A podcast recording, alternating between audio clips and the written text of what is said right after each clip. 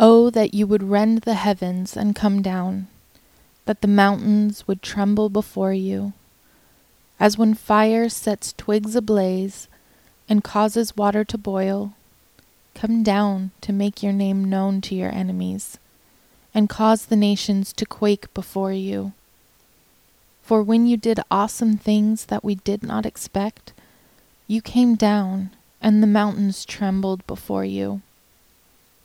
Since ancient times, no one has heard, no ear has perceived, no eye has seen any God besides you, who acts on behalf of those who wait for him. You come to the help of those who gladly do right, who remember your ways, and when we continued to sin against them, you were angry. How then can we be saved? All of us have become like one who is unclean, and all our righteous acts are like filthy rags. We all shrivel up like a leaf, and like the wind, our sins sweep us away. No one calls your name or strives to lay hold of you, for you have hidden your face from us and have given us over to our sins. Yet you, Lord, are our Father. We are the clay, you are the potter. We are all the work of your hand. Do not be angry beyond measure, Lord. Do not remember our sins forever. Oh, look on us, we pray, for we are all your people.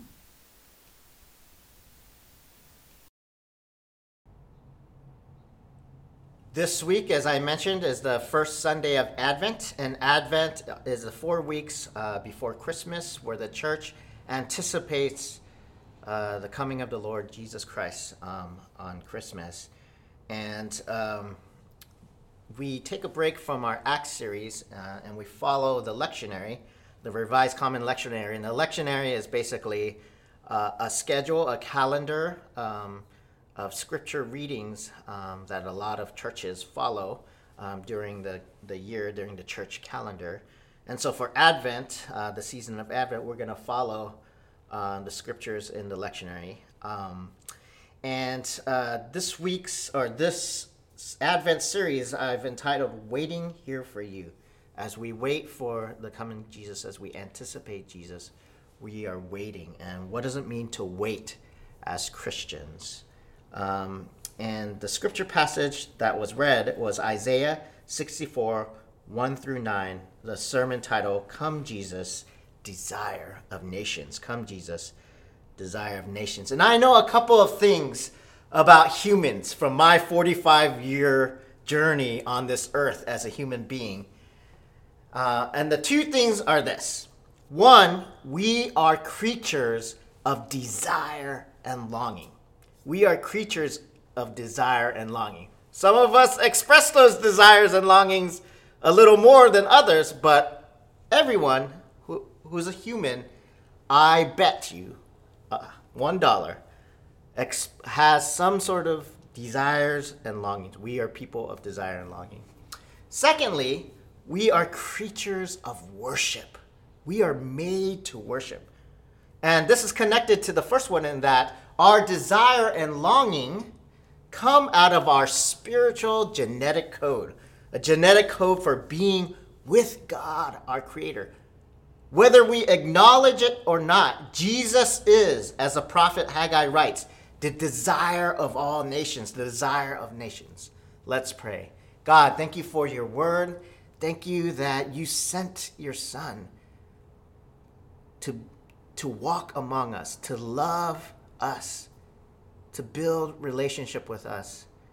And in the midst of everything that's been going on in 2020, we walk in hope. We are waiting here for you. Come, Lord Jesus, come. Desire of nations, come. In the name of the Father, the Son, and the Holy Spirit. Amen. Amen. Verses 1 and 2 from Isaiah 64 Oh, that you would rend the heavens and come down, that the mountains would tremble before you. as when fire sets twigs ablaze and causes water to boil. Come down to make your name known to your enemies and cause the nations to quake before you. You know, I don't miss the days of parenting through the terrible twos, or maybe it's the terrible threes, or even the terrible fours for some of you. Those embarrassing moments in the grocery store or shopping center when your toddler doesn't get what they want, what he wants, so he throws a tantrum, jumps up and down and shrieks, ah, ah, ah, ah, at the top of his lungs in the middle of the store, and everyone's looking at you. It's the only thing your kid can see, the thing that they can't have. I want it. And they just drop all of their weight to the ground and go limp, and you can't drag them, you can't pick them up, and they're slamming their feet on the ground, crying, wanting that thing. Nothing can console. Your palms get sweaty. You feel mom's spaghetti. And you feel your face getting red and hot. The heat is rising up to your head. And you're starting to sift through all those parenting notes in your brain, all the books and the manuals and the advice that fellow parents have given you, all while watching people watching you.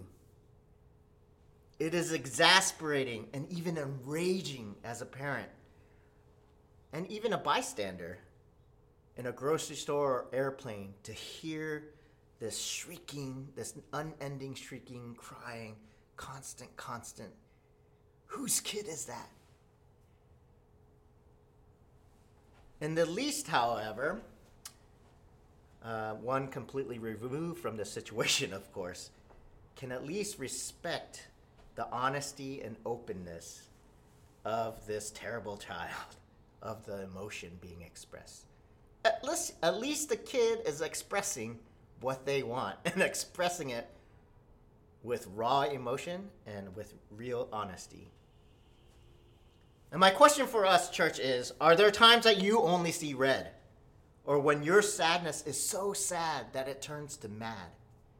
You feel the odds are stacked against you. You feel like shrieking, or like the mom in the 80s commercial Calgon, take me away! Life can be so defeating, you can't even express. Despair sets in. Are you tired of messed up stuff in the world? Are you tired of systemic racism? Are you tired of this pandemic, not seeing in person the ones you love the most? Trying to figure out your kid's login because it's stay at home school and now her geometry.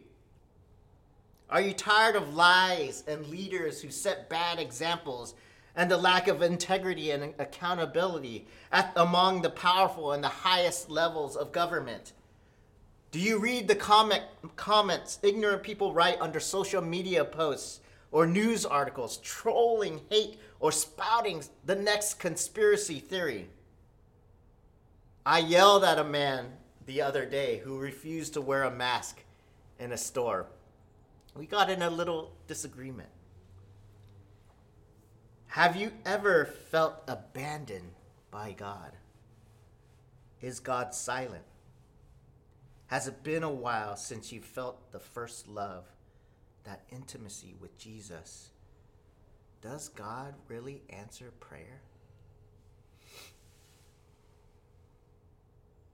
Are you tired of experiencing physical incapability, wearied by experiencing loss after loss piled on top of one another? Are you tired of worrying about money? How can we be thankful? How can we celebrate in these holiday seasons and laugh and be happy when children are being prostituted in the world? When an unarmed man can be choked to death in the streets by a police officer? When the rich keep getting richer and the poor keep getting poorer? And people can't seem to catch a break. God, please tear open the heavens and come down. That's literally what the word rend means. Rend the heavens, tear open the heavens, right? Like a parent running to save their child. God has heard enough, God has seen enough, and God is going to in break into our life and our experience and come and save us. Rip open the heavens, make something change, bring change, deliver us. Deliver us.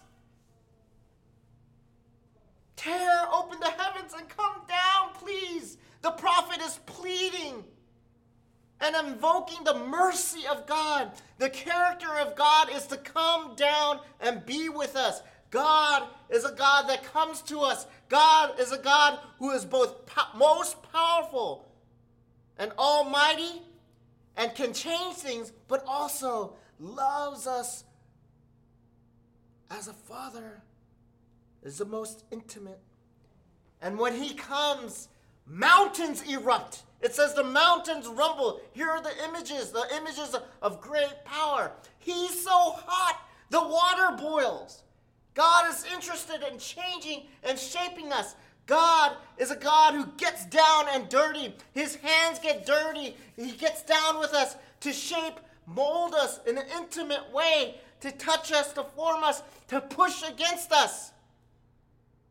And yes, He can take it when we cry out to Him in prayer, in honest pleading, even shrieking like a child throwing a tantrum. We beat against His chest God, God, God, when, when, when? Come, Lord Jesus, come. Where are you? Now then, how do we pass the time in the now and now yet not yet? The question is, in the midst of this longing and this desire, this unmet longing and desire, in the midst of this waiting, how do we pass the time? As we continue to long and desire and cry out and shriek out in our souls with no apparent answer, how then do we pass the time? You know, most of us can't deal with our longings, our sufferings, and our anger so honestly and so intensely engaged all the time, every minute of the day. Otherwise, we'd just be a puddle of tears on the ground, right? We can't function like that. To open our hearts to the themes of Advent, the candles we'll light, hope, peace, joy, love, is in fact a dangerous thing. One of my favorite quotes in one of my favorite movies, Shawshank Redemption hope is a dangerous thing because if you put your heart out there to hope, it can be smashed with disappointment. Hope is a dangerous thing. Adventiality. Adventionality. That's my word. It's advent plus intentionality. Advent adventionality is a dangerous endeavor. The act of opening up Pandora's box of our souls and cry out to God with deep engagement to approach our relationships with intentionality, to take a prophetic stance in the world, even when everyone is against you, even when it would cost us uh, life or money or status or being liked. Um, to lean into the world prophetically, into the poverty, into the world's illnesses, into the injustice. Verse 4, continuing on reading, since ancient times, no one has heard, no ear has perceived, no eye has seen any God beside you who acts on behalf of those who wait for him. You come to the help of those who gladly do right, who remember your ways. What does it mean to hope actively in the season of Advent? From verses 4 through 5, I've pulled out three things um, about how you, we can wait, we can hope actively in the season of Advent. First, wait for God the desire of nations. We know that all human beings have longing and desire. And whether we acknowledge it or you acknowledge it or not, this longing and desire is connected to your internal genetic code of being a worshiper of God. We're, we're meant, we're created to commune with God. And so, God is the desire of nations. God is the desire of all of our hearts. Wait for God. Our problems in life come when we don't wait for God, when we need to satiate those longing and desires, but we misplace those right? And we spend our souls on things that don't fulfill, whether that's money or sex or, or power or status or whatever that is. There are good pursuits and pursuits that are connected to our calling and to our truest desires and our worshipfulness. But there are also there's also such a thing as idolatry, a misplaced longing and desire. So wait for God in this time, right? especially when you're hungry, especially when things are hard.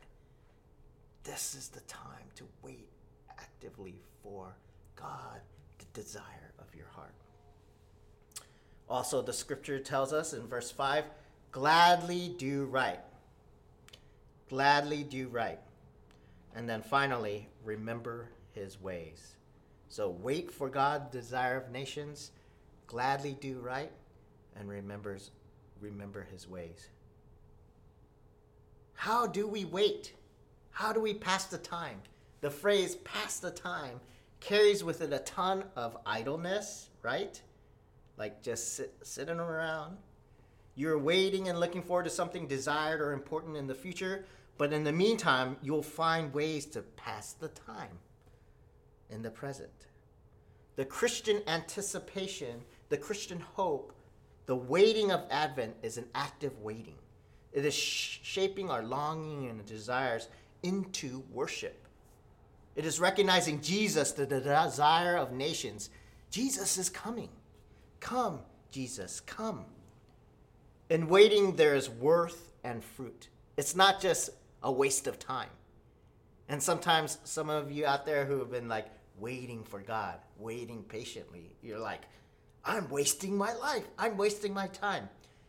But sometimes prayers don't get answered because there's fruit in waiting. God wants to do something in you while you are waiting. So it's not a waste. There's fruit and there's worth. And waiting is not, or, or hoping or anticipating God is not a naive, forced, happy hope for the future, right? when Jesus will fix all your problems. It's a realistic engagement with the present situation and a groaning, a dogged clinging to the promise and character of God. Who is God?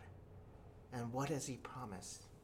I will cling to that. I'll be faithful to that. And ultimately, the salvation and renewal and restoration and victory that will be when Jesus comes again. Amen. Jesus is coming again. This is what separates the Christian hope from merely passing the time.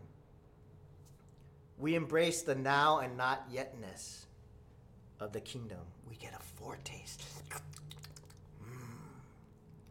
Foretaste, a glimpse, a little glimpse of heaven in our lives right now. We, we see this through miracles that happen little miracles, everyday miracles that happen in our lives through changed communities, right? Churches, people changing, our own lives and hearts changing through emotional and physical healing and transformation. That happens every day. This is how we get a foretaste and a glimpse.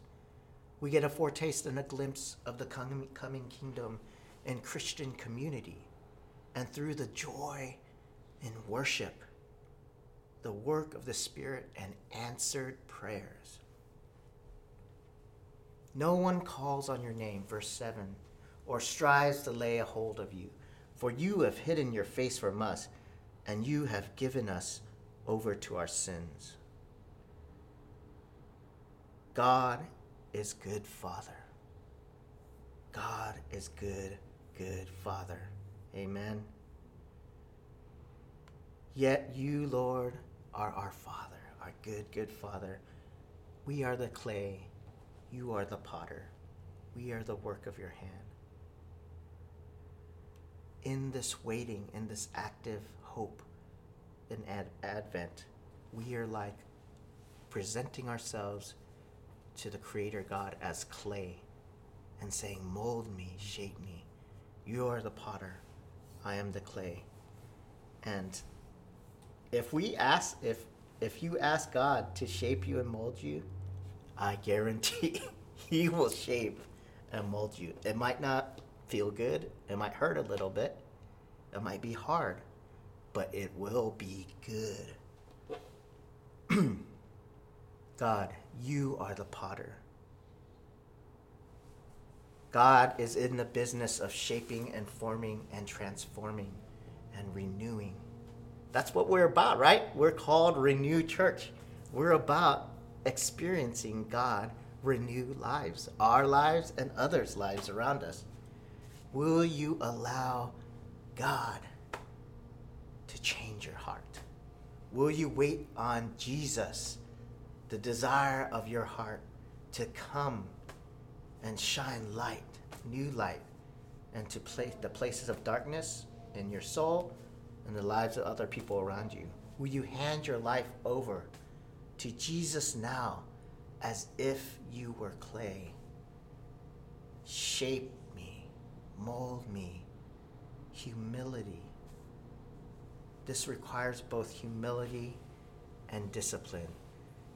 So, as we begin this Advent season, we are waiting here for Jesus. Come, Jesus, desire of nations, come. As we pray um, to close this time, will you open your hearts for Jesus to come and meet the desires and longings of your heart and, and also to shape him as you wait? We're waiting here for you.